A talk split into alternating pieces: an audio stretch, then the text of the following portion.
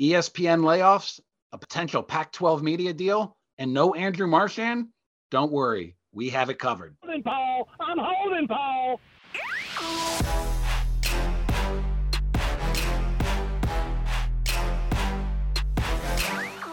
And we're back. The Marchand and Ourand Sports Media Podcast. I'm John Ourand, media reporter for the Sports Business Journal.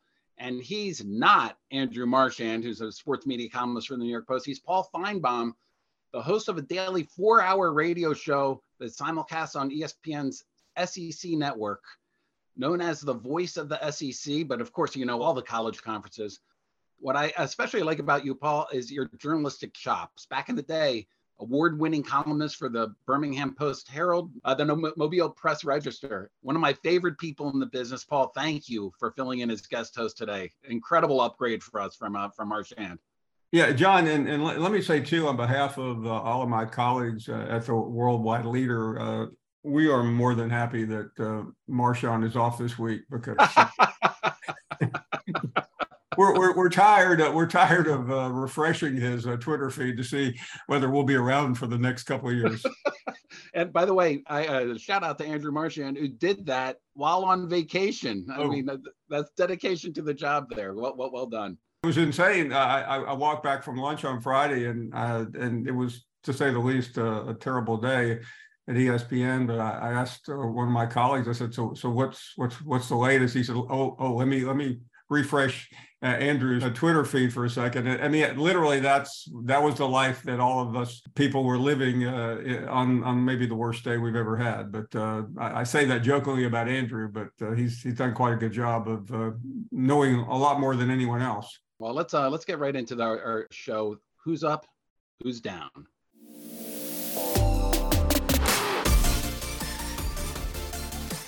Paul, I'm going to lead us off. Uh, we have you on the pod, so this is sort of a college media edition of the of the show. Although with uh, everything that happened at ESPN, of course, we're going to get into that in a little bit. But my who's up is the SEC Commissioner Greg Sankey.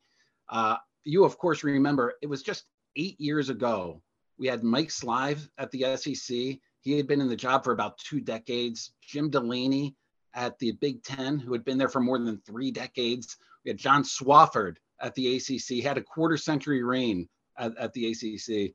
So at the time, it was really Slive, Delany, and Swofford who ran college sports. And today, is there any question that it's Sankey? In fact, it's been Sankey almost upon the day in 2015 that he became SEC commissioner. Uh, well, actually, it was probably about five years after that when De- Delany left that it became absolutely certain. There, there's a reason to me why the SEC has no drama. There's a reason why the SEC's football and basketball programs, both men's and women's, have been so dominant, and it all goes back to Sankey. My uh, who's up is personal because John, I covered this individual when he was in high school. That's how long I've, I've known Charles Barkley. And I, am not here to talk about how great he is on television. That's been established by you and, and many of your colleagues. But he did something the other day, and this is politics aside. I, I stay away from that as, at all costs. But after the Supreme Court ruling on affirmative action, uh, agree with it or not, that's uh, he decided to redo his will. Now I don't know how you decided to redo your will on the spur of the moment, but Charles Barkley figured out a way to do that, and he decided to leave five million dollars to Auburn University, his alma mater, to help keep Auburn diverse. And, and I just found that to be a, a remarkable gesture by Charles because a lot of a lot of people talk a big game and say you know tweet about how wrong politics are and this politician or some Supreme Court ruling, but Charles actually puts his uh, money where his, his mouth is, although that's a that's a big mouth to uh, fill up with a lot of money. Um, but I, I was really struck by that. And aside from that, he did something else which really impressed me last week. He did what all of us have wanted to do for at least the last 25 years, and that's call Skip Bayless an idiot.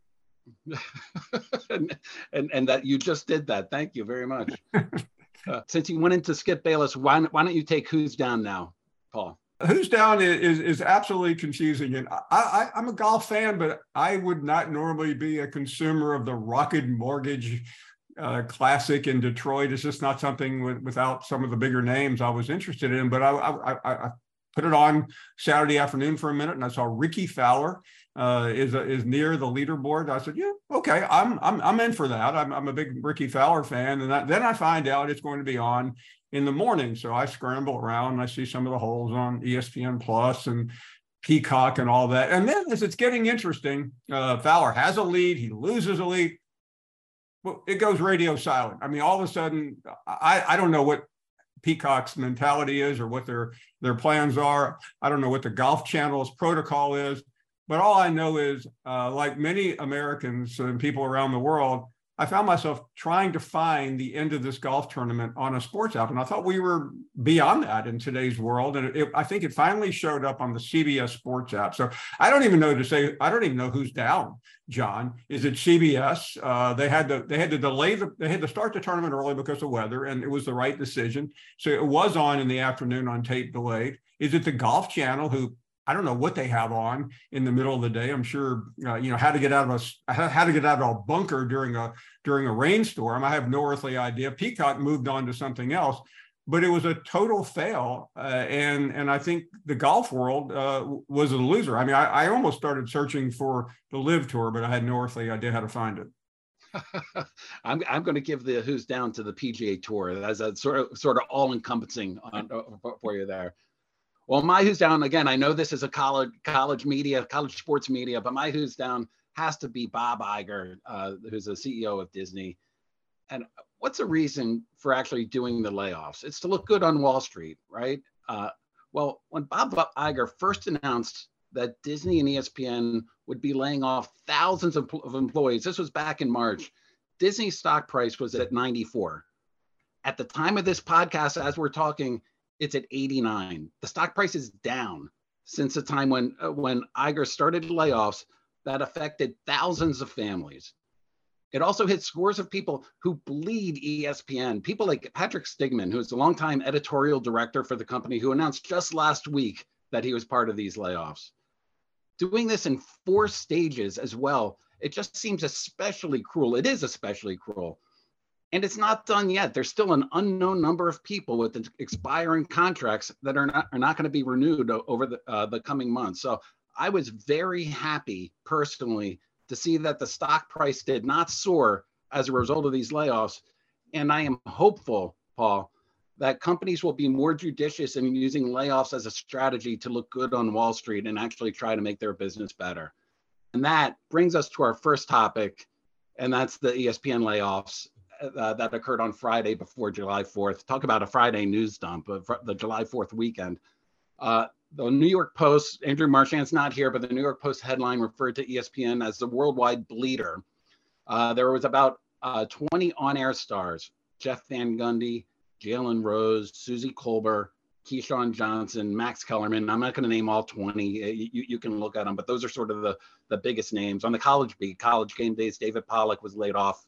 I personally was uh, most surprised by Van Gundy, who I consider to be the best NBA game analyst in in, in the business. I, am not sure if I understand the reasoning uh, behind that. These layoffs were people that had contracts that are not expiring, so they run for one, two, in some cases three or four more years. So ESPN is committed to paying these people through their contracts. They just can't be on on ESPN anymore. And if they get another job on another network, they have to come back to ESPN and negotiate uh, their contracts. Paul, you are an on-air talent for ESPN. You host a show that, that that's on uh, SEC Network. You appear on uh, on almost all the ESPN studio shows. What's the morale like over there? It's pretty tough, and I, I say that uh, loving my job and lo- loving the company but it was uh, the worst day uh, in my 10 years at, ESPN. And I, I can't explain uh, Bob's thinking. I, I, I, think you have to trust his, his track record, but it doesn't really excuse uh, the state of mind that a lot, a lot of us, if not all of us, were in. And, and, and I say, as as an employee, uh, nobody knew Friday. Uh, especially those uh, of us who were on the air, whether we would be around at the end of the day.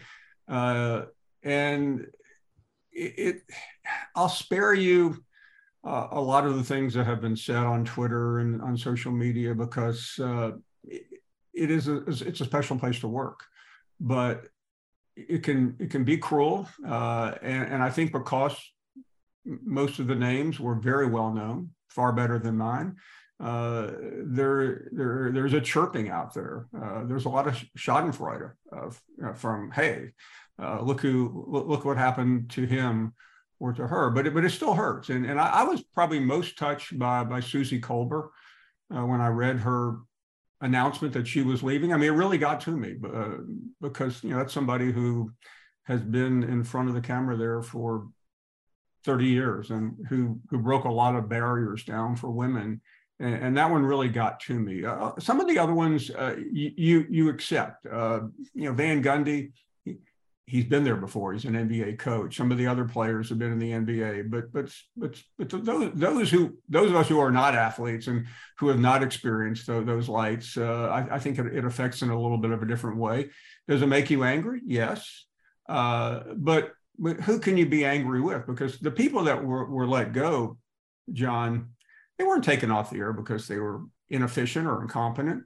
It, it was a business decision. And, and that, that's the part that you have to understand when you work there. And, and there, there's good and, and there's bad. And I'll, I'll tell you a quick story. Uh, I, I, was t- I was having lunch a couple of years ago in New York with Mark Shapiro, who at one time was a senior executive at ESPN and now is one of the top executives at, at WME, as you know.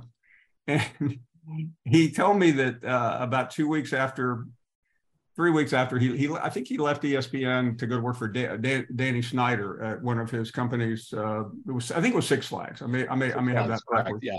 Um, and it was for an enormous amount of money. Uh, he, he came back to the industry, obviously, and he said that uh, he had like his air conditioning guy uh, come to his house a couple weeks later, and he answered it early in the morning. He had an ESPN T-shirt on, and the and the air conditioner guy said, "Hey, I'm here." You know, blah blah blah. He said, uh, "You work at ESPN?" And and Shapiro goes, "No, no. Uh, I, I, used to work there. I now work." And he explained. He said, "Why would you leave ESPN?"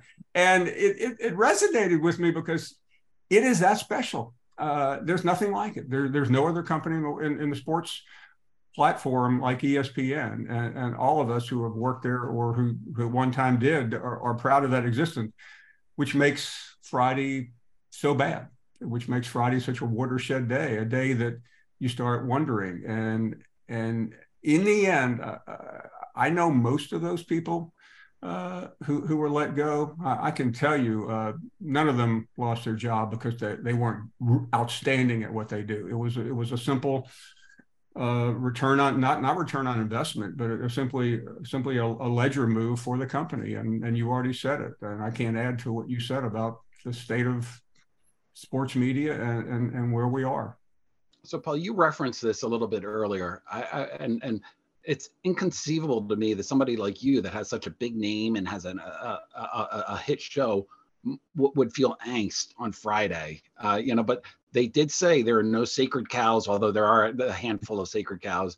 Uh, take me through your Friday. What what, what was your sort of angst level? What was your mentality like uh, when you got that first email saying this is going to be the day?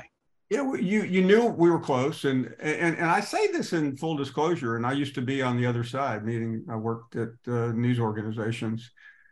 We really don't know, and, and I'm I'm not blaming anyone because uh, there are a lot of management people that I deal with that have faced similar situations, uh, as you know. You talked about one of the, my my direct report. You talked about her last week uh, in terms of the game, the games that go on uh, in terms of positioning and so it's not like people say you're good or you're, I mean, most of what we know as employees either comes through gossip mongering agents. And I say that because they they know certain things, but they don't know everything. But primarily from the media. Uh, I, I'm not kidding you. About six or eight weeks ago, Andrew called me. He left me a message I was at the dentist of all places. I got out of the dentist chair, and and right after you have your teeth worked on, the one thing you don't want to see is a voicemail from Andrew Marchand right in the middle of I, I mean, I I was like, this is it. I mean, and I I say that not as somebody who's insecure, but it's just it's the it's the times that we live in, And when I called him, but it was completely unrelated. He had a question he had to ask me about something uh, that goes on in this part of the world that it, obviously you know better than I do. He's not that familiar with, uh, and but but that's how it is. And and I'm not I'm not saying uh, anything other than that that's what I think most people deal with. And you know, I heard your podcast last week about uh, the sacred cows, and you know there are very few, I think, and I know I'm not one of them, and uh, most of the people I work with are not one of them. So yes, you you you you are concerned because you you know the company uh, is dealing with whatever they're dealing with, and when you see names like the ones that went down on Friday, who wouldn't be worried? So the the Paul Finebaum of today, we're taping this on on July third is oh, do you have survivor's guilt or what's sort of going through right now? Uh, you you do have that at some point. Uh, about five years ago, during one of the one of the layoffs, uh, John, I remember not being sure, you because you don't know. I had a friend in the industry uh, who who called and checked on me, and and I said I think we're okay, but I don't know. I walked in the building, uh, and I, I, work out of the Charlotte studio, so although I obviously I'm in Bristol and in New York quite a bit throughout, you know, especially during the season. And I walked in, and the person in front of me was stopped as I was walking in to uh, flash my card, and I, I, I waited for a second, and I, I watched that that individual get laid off, and it, it it was painful to see.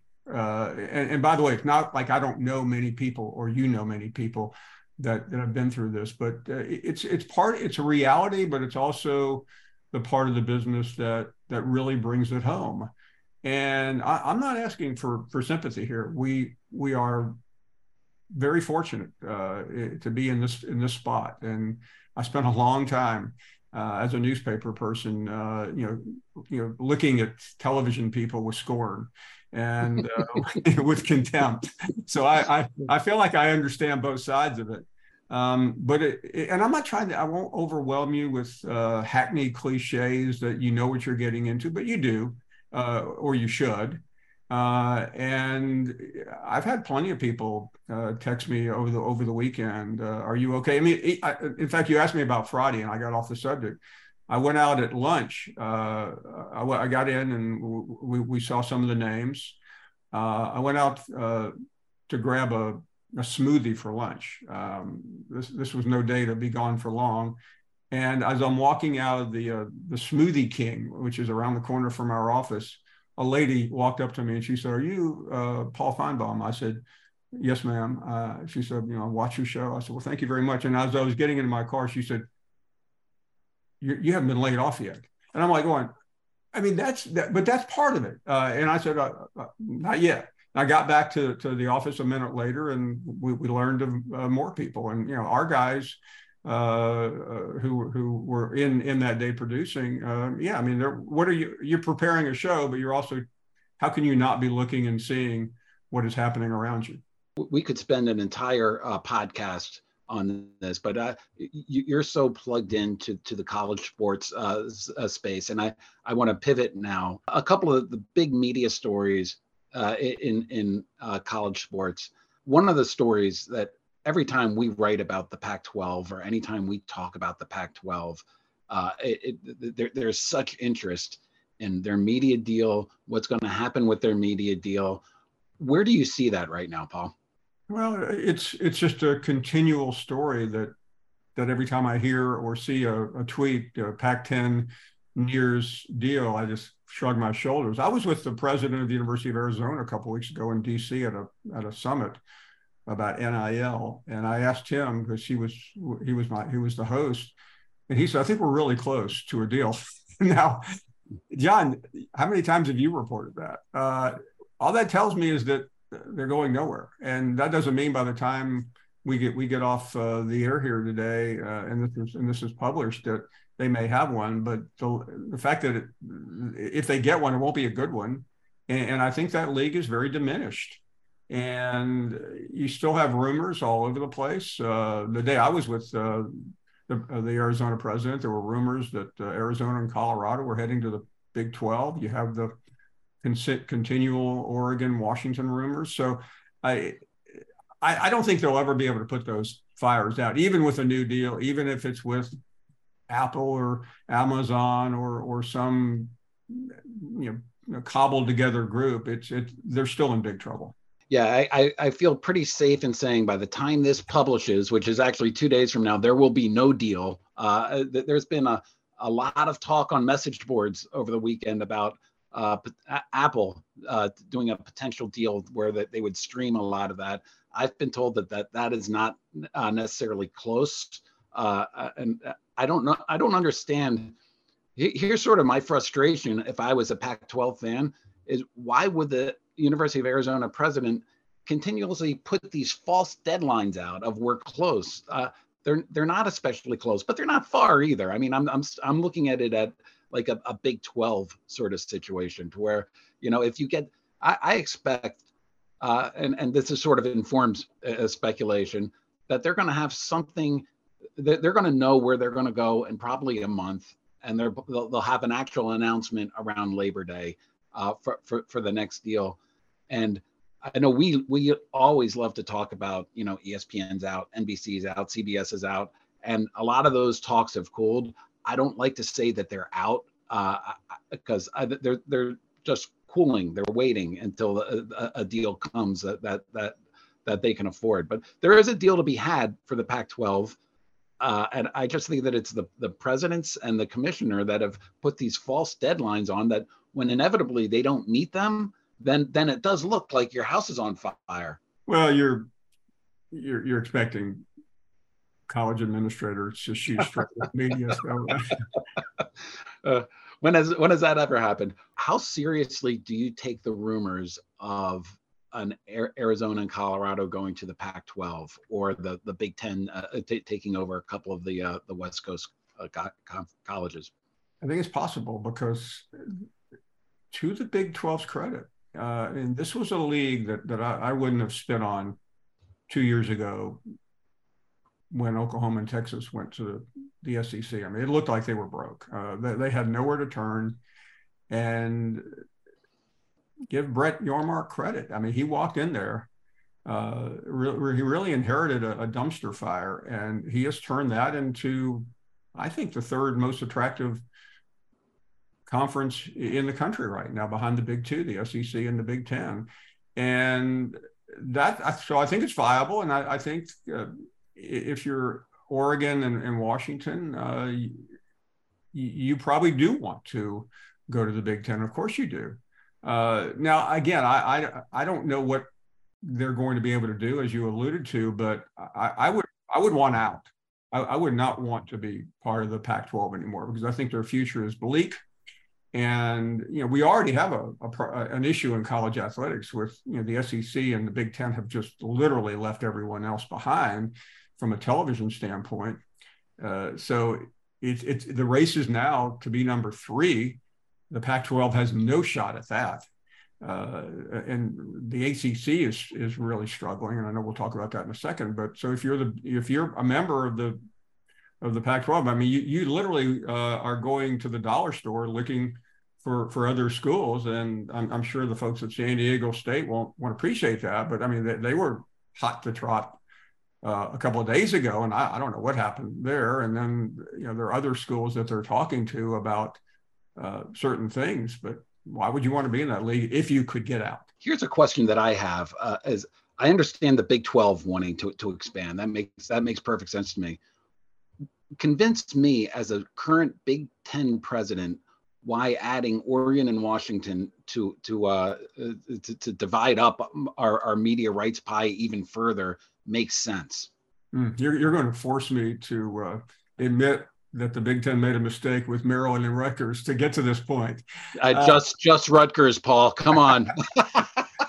well, I, I, I, had a funny couple years ago. I, I landed uh, bleary-eyed at about uh, 11:45 at LaGuardia, um, and the first thing I saw was, uh, you know, welcome to Big Ten country. And I swear at that, at that, I, I, don't know how many drinks I'd had on the plane, but I could not come up with the Big Ten school uh, that, that was connected to New York.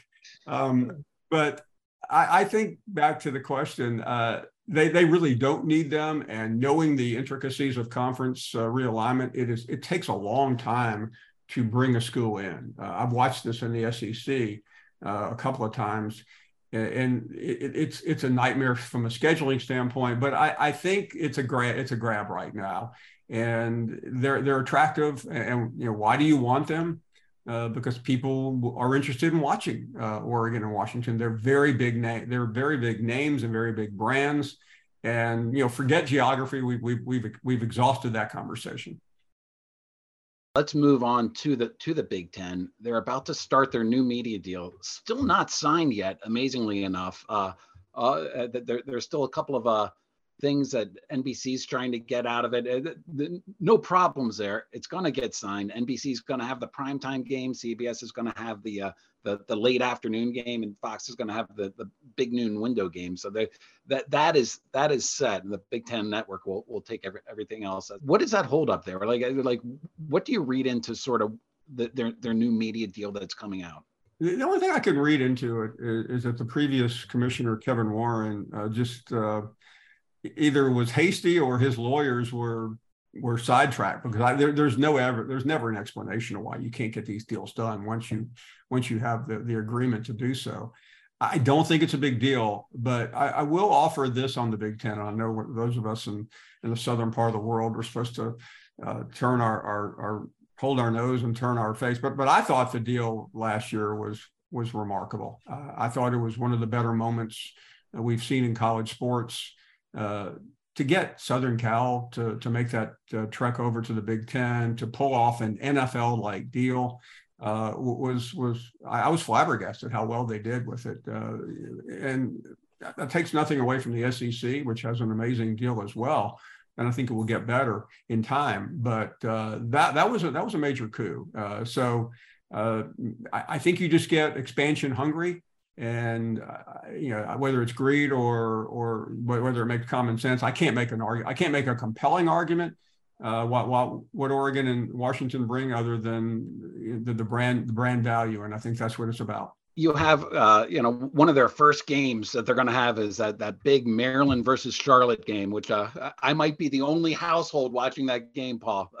Uh, uh, but it's going to be tough sometimes because sometimes they're going to have the fourth pick for for a prime time game. And you know, what's the fourth pick in in, in the Big Ten? I, you know, all of a sudden you're looking at Northwestern versus Illinois or something like just kind of not a marquee game that's out there. Does that concern you at all? Like, would, would that concern you if you were a, a media executive? Uh, the problem is the inventory is going to be skewed, which is, I think, one reason back to your previous question, John, why or Oregon and Washington would help that. But but ultimately, consumers of college football outside of those loyalists like you who who would watch a Maryland game. Uh, Maryland Charlotte is. I, I actually went. Uh, I, I, have tickets for that game, so I'm going to be going to that game. I, I, remember. That, I think that game was in Charlotte last year. I remember. Last I had, year. Friend, I had a friend from Maryland that, uh, that, that, believe it or not, came in for it. Um, but the point being, uh, w- w- the consumers of college football keep an eye on the scoreboard, and if Maryland and Charlotte are tied going into uh, the final couple of minutes, yeah, we'll all flip over there. But other other than that, the tune in is going to be very low. So I, I think it's the real. I think I think we're a we, we have we'll have a glut. I know college football fans say there's never too much, and that's why the NFL has good numbers uh, the way they do it. Uh, so, but but I, I think you're going to see some bizarrely uh, low numbers for for games. I'm I'm, I'm ranking that one high on my list of bad of bad ratings. It'll get great ratings in my household, Paul. You have several times been, I don't want to say negative because that's such a pejorative word, but you've been rather negative about the ACC and, the, and their media future. Why is that? Well, part of it uh, concerns the deal they have, of course, with ESPN. So it's always a, a an interesting uh, journey to talk about such things like this. But it's it, as you know, it goes into what the mid 2030 2035 or something like that. And I, I think with expansion, you have a very, uh, you have a number of very anxious schools. Florida State's been bold about it. The president of Florida State has spoken about it. Uh, Clemson, others as well, who who probably, if they could get out without a severe penalty, would be gone. and there would be suitors. Uh, it would be you know, between North Carolina, Virginia, uh, Clemson, Florida State, maybe Miami. Uh, the SEC and the Big Ten would probably be uh, interested parties for a lot of reasons. Uh, but they can't get out, and they're very. They've been pretty vocal about it. And at the at the recent ACC meetings, uh, there, has been there was a lot said. Uh, in fact, I interviewed Mack Brown the other day, and he joked about the the phrase somebody used describing this the Magnificent Seven, those who who would leave if they could, but they can't leave. And and it's a it's a long story. And I won't tell the whole story, but also, but uh, if you go back a number of years, the ACC wanted what the SEC and the Big Ten had, and that was uh, its own network and ESPN made a deal. Uh, they gave them they gave them the ACC network, and in return, they signed this uh, grant of rights deal for uh, for a very long time, which seemed like a good deal at the time. I'm not sure about that because when they launched that network, cord cutting wasn't just a, a theory; it was actually happening. It was uh, I have never really completely understood it, uh, but sometimes, uh, John, you want what the guy down the street has, and and having uh, watched the SEC almost go to a network uh, at the same time as the Big Ten, and they, they paused and they waited, and then having you, mentioned Bob Iger earlier, he described the SEC network as the, the, most successful cable launch ever. Uh, considering what it had uh, in terms of distribution, that's a word that not very not, not, exactly operative anymore but it was a bit I, I, was i was the first person hired by the sec network so i was in on a lot of meetings uh, with dish and and and directv in fact i did a commercial uh, for Dish, uh, uh, trying to get people to sign up. I mean, it was a different. I mean, this is only ten years ago, and to think how different that world was, and the, it, it, the SEC came in at, at a, an unbelievable amount at, at, in terms of not full distribution. I mean, there were a couple of pockets in in Brooklyn that that, that couldn't get us, uh, but a lot of folks could. I love the uh, the Dish deal. I think Dish was they were the first ones to come on board. They, they never took sports networks, but they were first ones to come on board with the SEC network. It Turns out Charlie Ergen's a big alum of a, a an SEC school. Uh, that always matters, um, and, uh, and, and so is the uh, so is the president and CEO of Apple.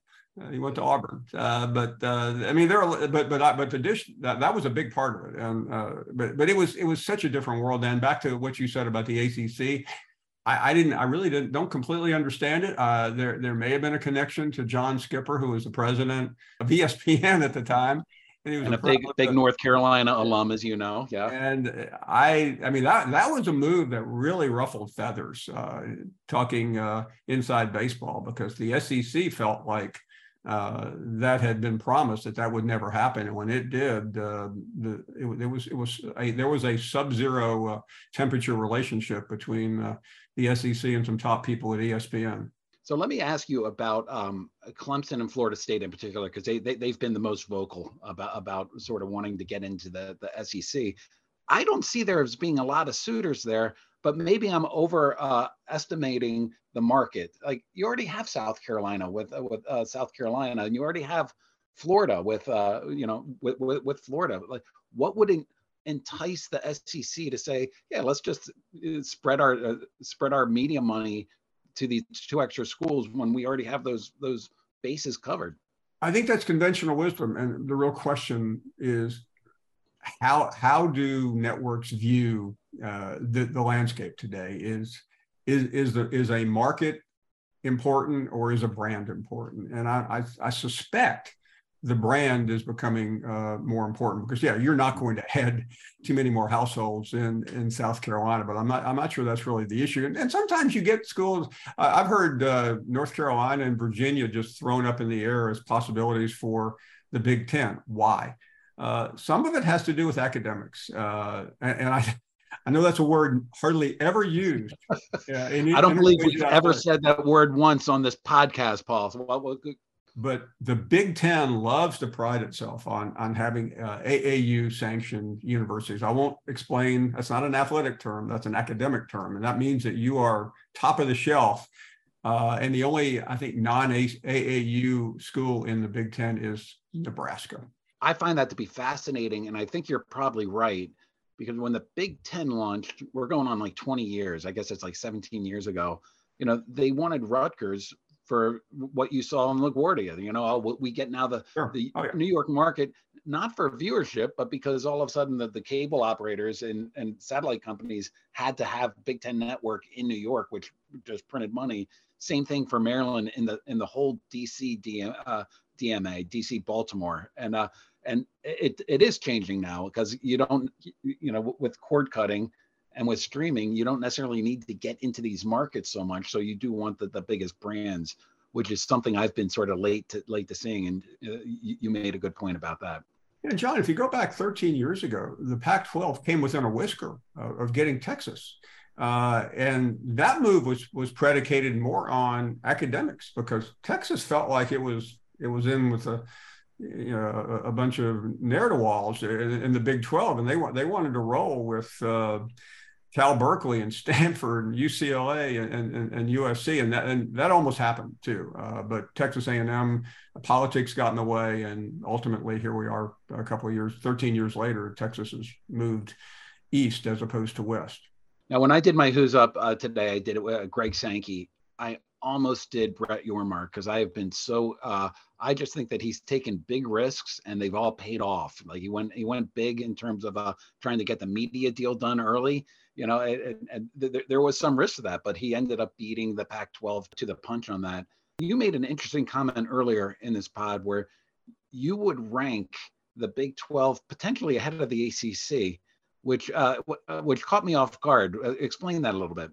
Well, but I, I, think you look at the, four schools they've just taken in. Uh, you, you, look at what they have. They have a lot of momentum, and and some of this may be, uh, you know, prisoner of the moment with TCU having played for the national championship. Well, they didn't. They, they appeared in the national championship game. Let me let me ref- refresh that. They didn't really play. They lost sixty five to three or six or whatever it was. It was a disaster. Um, but I like Yormark. I think he's making interesting deals.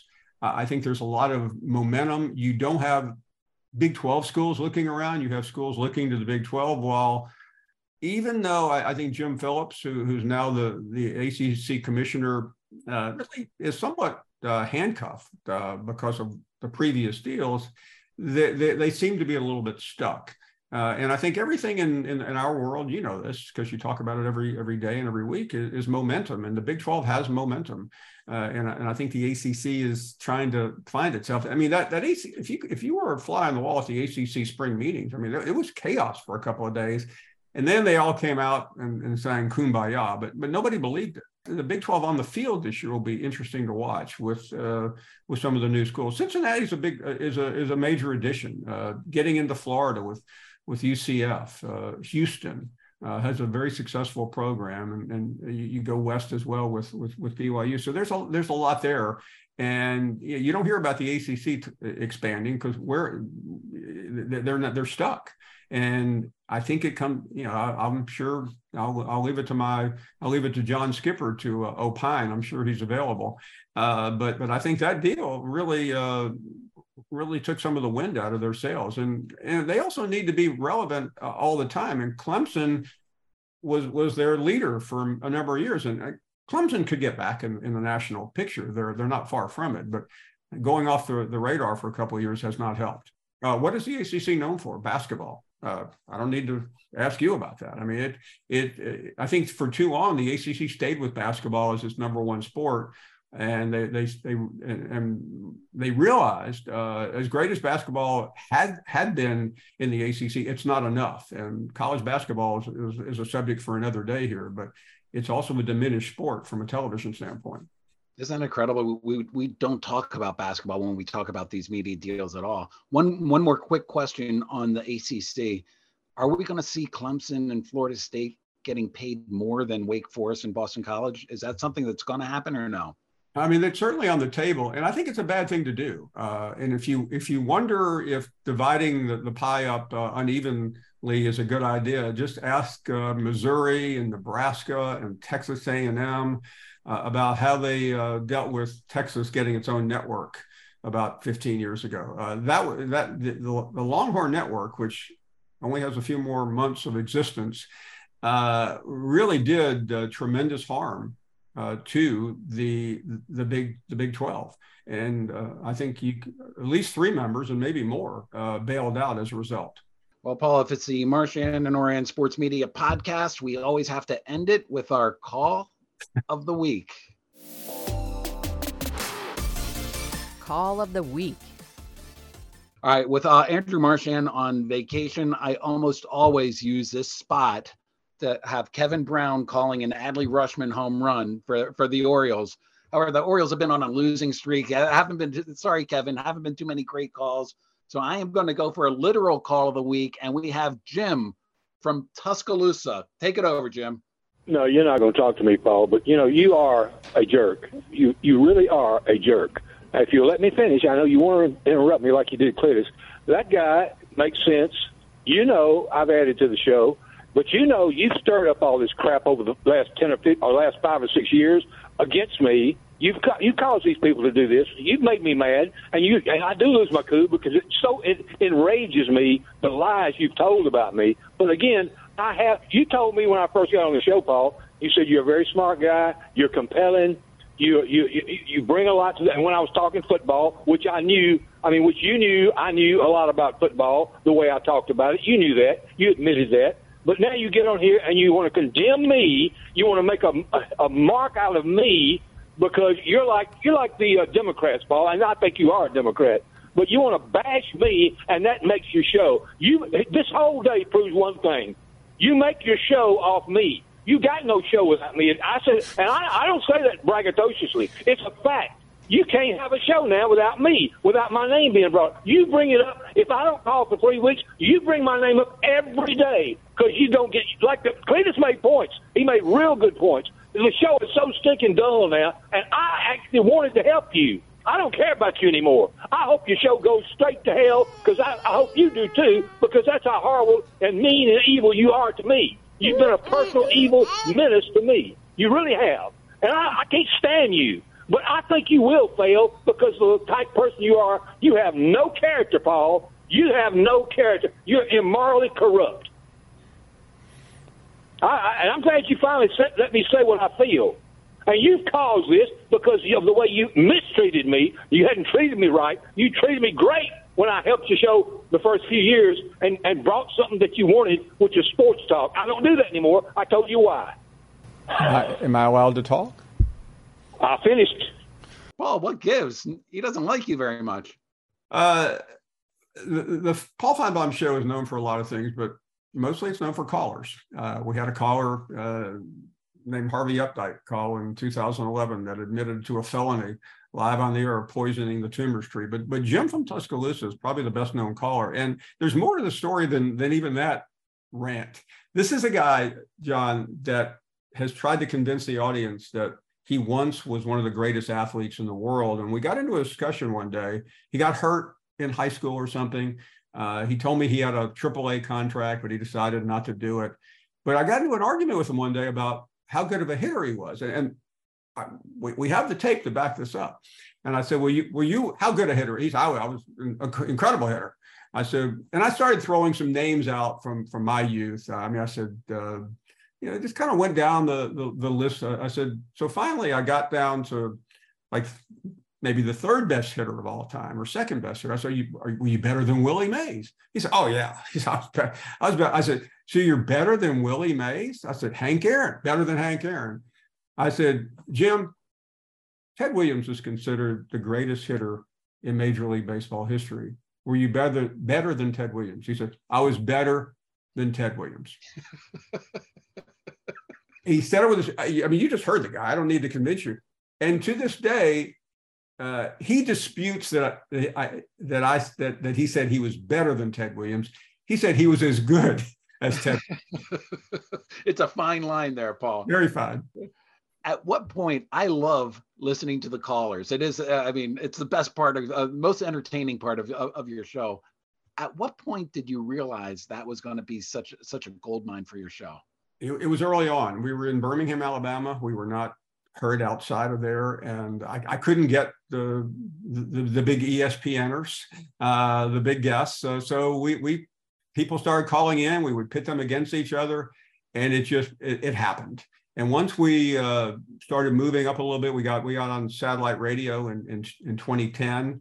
Uh, then the Updike call happened, and there was that that one call, John, the Harvey Updike call that that it was it was so chilling that this Alabama fan uh, poisoned the most iconic uh, monument, so to speak, at, at, Auburn University, and he did it because uh, that the he did it because Cam Newton had led Auburn down 24 points in Tuscaloosa to a win over Alabama, and they ended up winning the national championship. And we later found out that this guy Harvey Updike was a 63 year old man who was a former state trooper in in Texas.